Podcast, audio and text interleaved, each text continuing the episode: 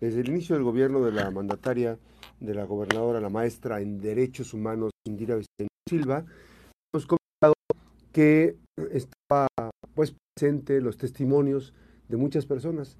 Se puede descalificar desde cualquier posición porque uno dice, ah, pues sí es cierto, ¿quiénes son los que están denunciando?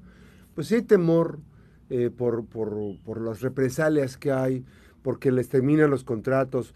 Sí está ocurriendo lo que ocurre con la prima de la gobernadora que acosa laboralmente al personal para que a su vez pues, no les dejen otra salida más que renunciar. Y es personal que tiene capacidad, que tiene muchísimas posibilidades de servir, de mejorar las cosas, que han descubierto que buscan las personas, la prima en concreto, Lourdes Vizcaíno en concreto, busca que no se sepa en México cómo mejorar las estrategias de la beca Benito Juárez, porque dice que todo estaba muy bonito, que todo es color de rosa aquí.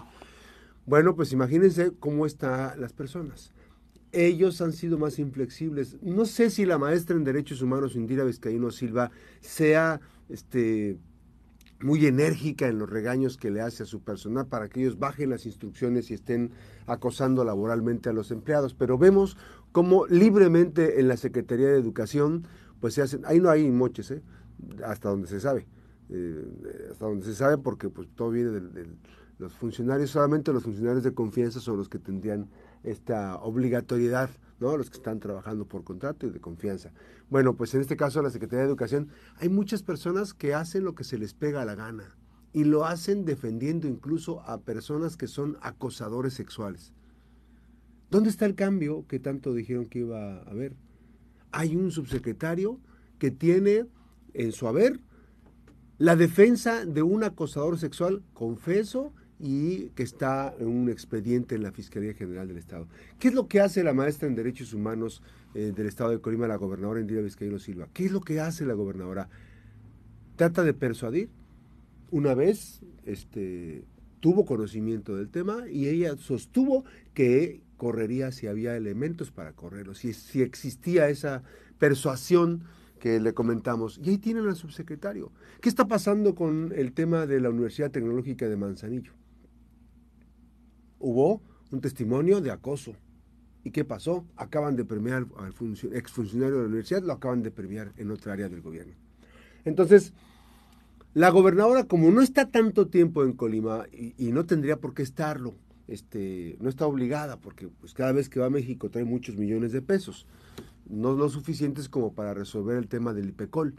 Pero ¿qué tanto pasa? Pues no está tanto tiempo en Colima y la gobernadora no se percata. Y entonces llega y le cuentan lo que quiere ella escuchar. Y entonces ella repite y defiende a ultranza las cosas. Pero es un hecho. El primer lugar donde se supo que tenían que aterrizar los recursos económicos fue con Emiliano Sizumbo. Ahí se estudió el presupuesto. Se hablaba de que él era el coordinador de todo el billete, de todas las dependencias, pero después se fue conociendo que eran los directores administrativos los que recibían en efectivo, en cash, esas aportaciones. Muchos pensarán, pues a lo mejor tiene razón la gobernadora, porque ellos van y entregan la lana. Sí, pero hay una amenaza de por medio. O sea, les están quitando entre el 5 y el 10% del salario, pero hay una amenaza de por medio. So pena de que si no entregan los 400, los 600, los 500, los 700, no les van a retirar la chamba. O sea, es indignante que ellos quieran seguir defendiendo esa estupidez. Me parece que hace falta mayor claridad en este tipo de temas. Y bueno, pues ya está de por medio algo. Solo que en la instancia legal, ¿ustedes creen que un trabajador amenazado va a poder hablar? ¿Va a poder decir que aporta el 10, el 5, el 10%? Pues claro que no, amenazado no. Si lo hacen bajo una investigación anónima, pues obviamente que en todas las dependencias van a prender los focos rojos y van a estar, los reflectores van a estar sobre el personal de confianza para que calladitos se vean más bonitos. Que no se pongan a ser creativos como los diputados, como una vez les dijo la gobernadora a los diputados. Entonces, sí es importante no perder de vista esta situación. Este tema salió a contestarlo el subsecretario Torrero, Víctor Torrero. Salió a contestarlo, pero leídito, ¿eh? Tenían que decir, bueno, nada más una cuestión. No hay ninguna aportación, ningún tipo de aportación oficialmente. Bueno, ok, entonces, ¿cómo se gasta operativamente todas las cosas que están ocurriendo en Morena? Inicialmente fue, habría que apoyar a la causa y era pues, por el tema. Fíjese bien, era por el tema de que les habían dado el empleo a muchos de ellos. Ah, es que muchos de ellos se quedaron, pues bueno, están obligados ellos a contratar a quien ellos quieran, pero les dijeron que tenían que apoquinar. Y esto está así, eso se pide, se pide. Hay dependencias que no las piden, hay dependencias que no las piden. Solamente a los que llegan recomendados por la vía Morena. Muchos de ellos fueron recomendados por la vía Morena.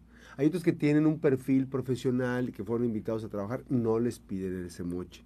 No les piden ese moche. Entonces, valdría la pena que fueran mucho más claros y más precisos. Hay aportaciones de funcionarios, les descuentan los funcionarios. La ruta es, al principio inicialmente, y se lo comparto, o sea, estuvimos investigando cuál era el volumen de flujo de recursos. Y muchos testimonios indicaban que había entre el 5 y el 10% de la mochada para el trabajo. Hay cuenta que es como un derecho de piso, que están cobrándoles mensualmente, quincenalmente. Entonces, ese tipo de aportaciones, ¿quién las maneja en cash? ¿A dónde va a parar todo ese dinero? ¿Qué hacen los directores administrativos precisamente? ¿A quién se lo entregan? ¿Quién es el encargado o la encargada de este flujo de recursos? Inicialmente también se habló de que era para los viajes, para comprar en efectivo los viajes de la gobernadora. Pues ahí está la ruta, en que me lo estoy dando una pista, pues, porque finalmente es lo que se hablaba. Pero eso hay que corroborarlo en cómo fueron pagados los viajes de la gobernadora, tantos viajes que hacía los fines de semana para hacer campaña para favor de Claudia Sheinbaum. Ese flujo de recursos, ¿dónde estaba? Ahora, ¿cómo llega?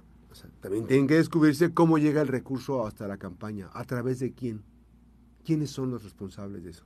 Entonces, son muchas cosas las que se tienen que resolver. La sola apuesta de la denuncia de Movimiento Ciudadano no deja gran pista, porque finalmente puede llegar el Instituto Nacional Electoral y decir, están dando mochada y van a hacer una reunión. Si van a hacer ese tipo de investigaciones, no hagan cosas ociosas, no va a haber necesidad de hacerlas porque nadie va a contestar. Tiene que hacerse de manera anónima y una investigación escrupulosa que permita determinar si se está cobrando o no. A lo mejor se está cobrando sin la venia de la gobernadora, de la maestra en Derechos Humanos, Indira Vizcaíno Silva. Podría ser. La pausa, regresamos.